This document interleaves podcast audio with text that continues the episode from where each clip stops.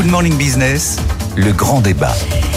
Et le grand débat à 8h37 aujourd'hui, c'est avec Arnaud Marion. Bonjour, fondateur de l'Institut des hautes études en gestion de crise. Robin Rivaton, bonjour, directeur général de Stonal. On est aussi avec Pauline Tadevin pour décrypter euh, notamment les résultats de Casino. Bonjour Pauline, qui viennent de euh, tomber des euh, résultats. Alors un chiffre d'affaires, on n'a pas l'ensemble de tous les de tous les résultats pour l'instant. Chiffre d'affaires de 2022 pour Casino, croissance des ventes de 5,2% en données comparables à 33,6 milliards d'euros.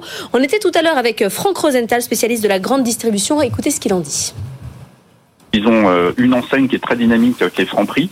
Euh, alors il faut préciser qu'il y a une croissance sur Franprix, mais que cette croissance elle est due euh, aussi à beaucoup d'ouvertures de magasins. Euh, et c'est une bonne nouvelle pour Casino, notamment par la franchise. et puis l'Amérique latine qui va qui va plutôt bien sur sur le, les données comparables euh, une progression de, de 4,4% euh, sur le quatrième trimestre et euh, c'est plutôt des bonnes performances. à l'inverse, ces discounts des résultats très très moyens et les hypermarchés mais on s'y attendait puisque Casino avait avait rechangé ses, ses formats en basculant pas mal d'hypermarchés sur supermarché Casino. les super les hypermarchés sont en régression. Et justement, Pauline Tadevin, les super, les hyper, euh, ça évidemment, ça tire, euh, ça tire un peu. Oui, vers le bas, euh, vers le bas, ce, ce, ce, chiffre de casino qui vient d'être publié. Et à l'inverse, ce qu'on met en avant du côté du groupe ce matin, ce sont les bonnes performances, nous dit-on, dans les formats prioritaires. C'est comme ça qu'ils les appellent, les formats de proximité, proximité urbaine et périurbaine. Franck Rosenthal l'a dit, on parle de franc prix, bien évidemment, on parle dans une moindre mesure de, de monoprix qui reste les, les, les joyaux de Casino. On sait ce groupe en grande difficulté, un groupe très endetté qui a cédé à un grand nombre de d'enseignes leader price ces derniers mois et ces dernières années et qui se retrouve voilà pénalisé sur ses hypermarchés avec la proximité qui tire le, le, le, chiffre du groupe là et surtout une Amérique latine aussi. C'est ce que le groupe met en avant euh, ce matin, les bons chiffres d'affaires en, en, Amérique latine avec l'enseigne Assaï. Arnaud Marion, sur les hypermarchés, c'est compliqué. Hein.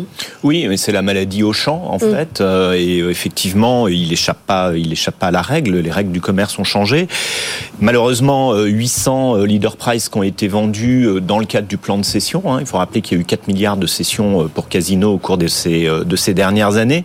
Mais moi, ce que je retiens de la publication de ce matin, qui m'a sur les résultats, mais qui est sur le chiffre d'affaires, c'est ce qui se passe en Amérique latine, en fait. C'est-à-dire que euh, en Amérique latine, il a fait ce qu'il essaye de faire en France.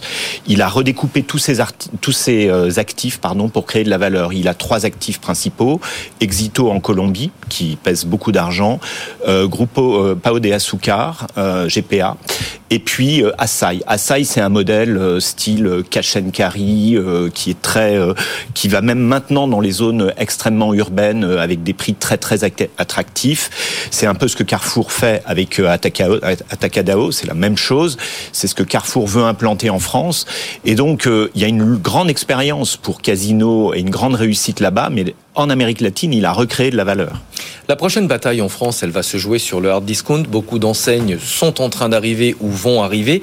Le problème, c'est que Casino a vendu euh, une grande partie de ses magasins leader, ses magasins leader price. Oui, malheureusement par euh, par la pression. Donc la question, c'est comment il va réussir euh, finalement à, à revenir à revenir là-dedans.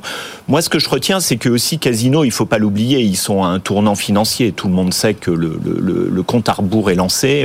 c'est grand maximum deux ans par rapport à la maturité de, de sa dette. Vous avez vu qu'il y a eu, il y a ces discussions, elles ont été disclosées avec Teract. Hein, Teract, mm. c'est le SPAC euh, avec Zouari, euh, Pigas, euh, Niel et puis Invivo surtout. Et l'idée, c'est quand même de faire deux grands actifs, un actif sur le sourcing euh, ce qui est très intéressant, notamment en circuit court et sur le frais, mm. et un actif sur la distribution. Et Casino a restructuré tous ses actifs de distribution dans un seul actif, hein, toutes ses enseignes, Naturalia, euh, Franprix, euh, Monoprix euh, ou autres. L'idée étant de créer de la valeur, le problème de Casino étant la dette, hein, il ne faut mm. pas l'oublier. Leader Price, Pauline, c'est en ordre de marche pour faire face à des grands acteurs. Il y a même tout juste un nouvel acteur demain qui, qui va ouvrir ses portes.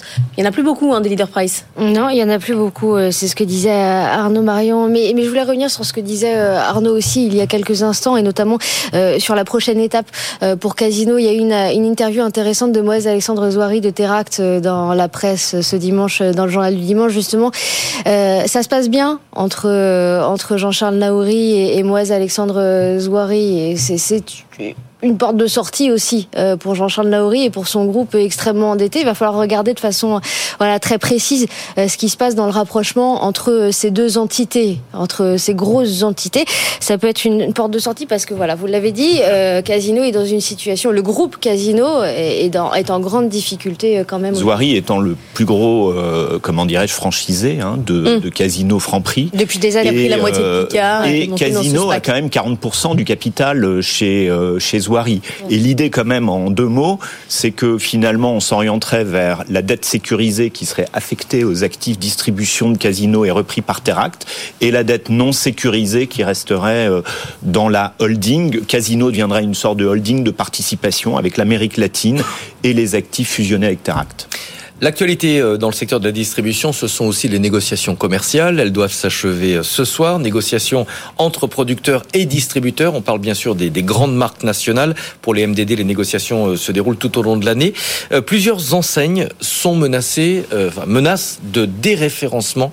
C'est ce que nous disait tout à l'heure Michel Biérot.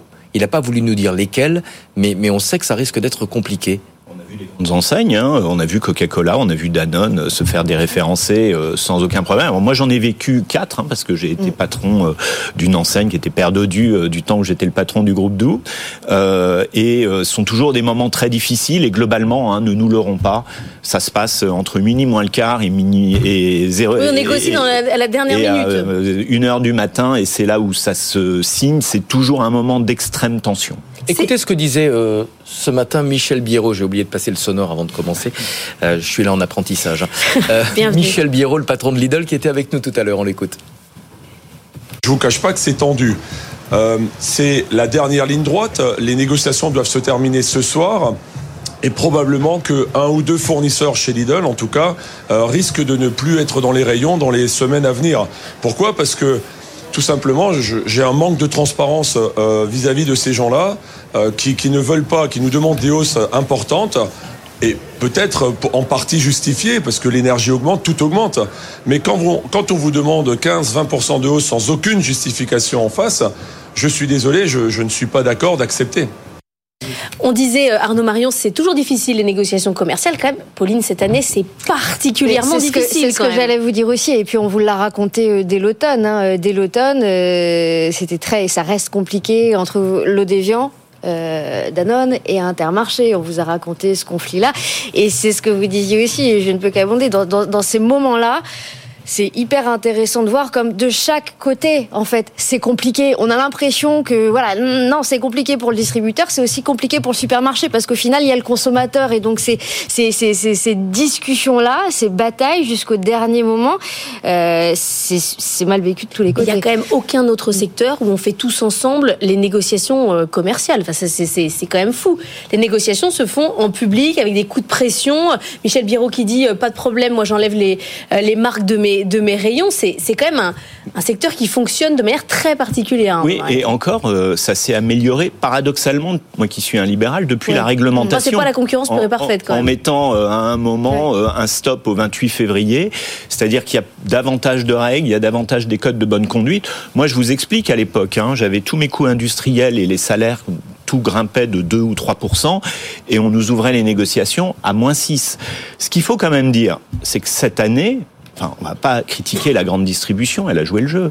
Tous les prix ont été répercutés. Il y a eu des effets de rattrapage indéniables. On Vous n'êtes pas du côté d'Emmanuel Macron bah, qui dit la distribution n'a pas joué le jeu. Non, moi je vais je vais pas aller je vais pas aller jusque là parce que je pense que euh, les industriels y ont trouvé leur compte cette année, certainement dans la difficulté parce que les hausses ont toujours précédé les rattrapages mm. sur les prix, mais on a ils ont pu réouvrir des négociations, réajuster leurs tarifs. Pauline?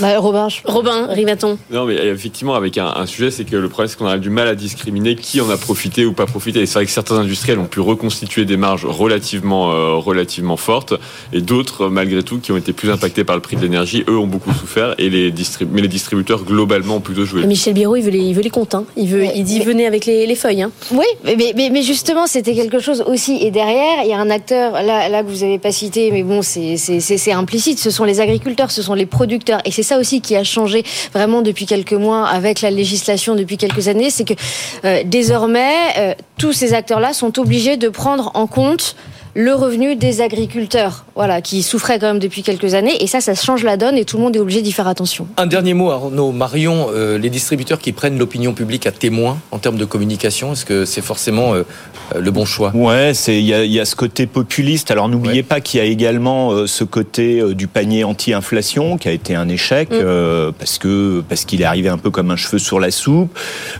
qui est en train d'être repris aujourd'hui en disant on ne l'abandonne pas. Donc c'est histoire de se hein. donner bonne conscience, euh, je dirais, par rapport, euh, par rapport à tout ça. Ce qu'il faut juste constater, c'est que sur une grande majorité de produits, la hausse aura été de 25% sur deux ans. La vraie question, c'est qu'avec tous les coûts qui sont en train de rebaisser, est-ce qu'on réajustera à la baisse au cours de cette année quand il le faudra? Je pense que moi, je suis, je suis d'accord avec Michel Biérot. Il faut aller jusqu'au bout de la transparence parce que finalement, c'est normal que tout le monde gagne sa vie. On sort les et au moins, on a toute la chaîne de valeur euh, qui s'aligne. Pendant ce temps-là, la France attire toujours 1725 projets d'investissement étrangers ont été recensés en 2022, un chiffre en hausse de 7% par rapport à 2021. Raphaël Couder, qui est sur le, top, le top 3 de nos, nos, investisseurs préférés Eh bien, ce sont les États-Unis qui investissent le plus chez nous. Ils retrouvent leur première place avec 280 projets devant l'Allemagne et le Royaume-Uni. Vous le voyez, avec 176 projets. Les investisseurs américains sont aussi ceux qui créent le plus d'emplois. Ils sont à l'origine de près d'un tiers des postes créés, recensés par Business France. Au total, tous ces investissements, ils ont permis la création de près de 60 000 emplois. Ça aussi, c'est en hausse de 7% par rapport à l'année 2021. Et on note aussi euh, l'année dernière une forte hausse des projets de R&D, plus 23% de projets en R&D et surtout une augmentation de plus de 50% des emplois dans la recherche et le développement, signe que la France reste bien perçue comme une terre d'innovation par les investisseurs étrangers. De réforme aussi, parce qu'il ne faut pas, euh, faut pas euh, se leurrer. Euh, ce sont les, les, réformes qui ont été mises en place, réforme de l'assurance chômage et, et le plan France 2030 aussi qui attire les investisseurs. Oui, je pense que ce qui attire, les, ce qui attire les investisseurs aujourd'hui, on le voit, c'est la capacité à pouvoir faire de la R&D à moindre coût. Les, les, coûts aujourd'hui en France ont été relativement tenus, pas les coûts salariaux par rapport à d'autres pays anglo-saxons, notamment les coûts ont explosé.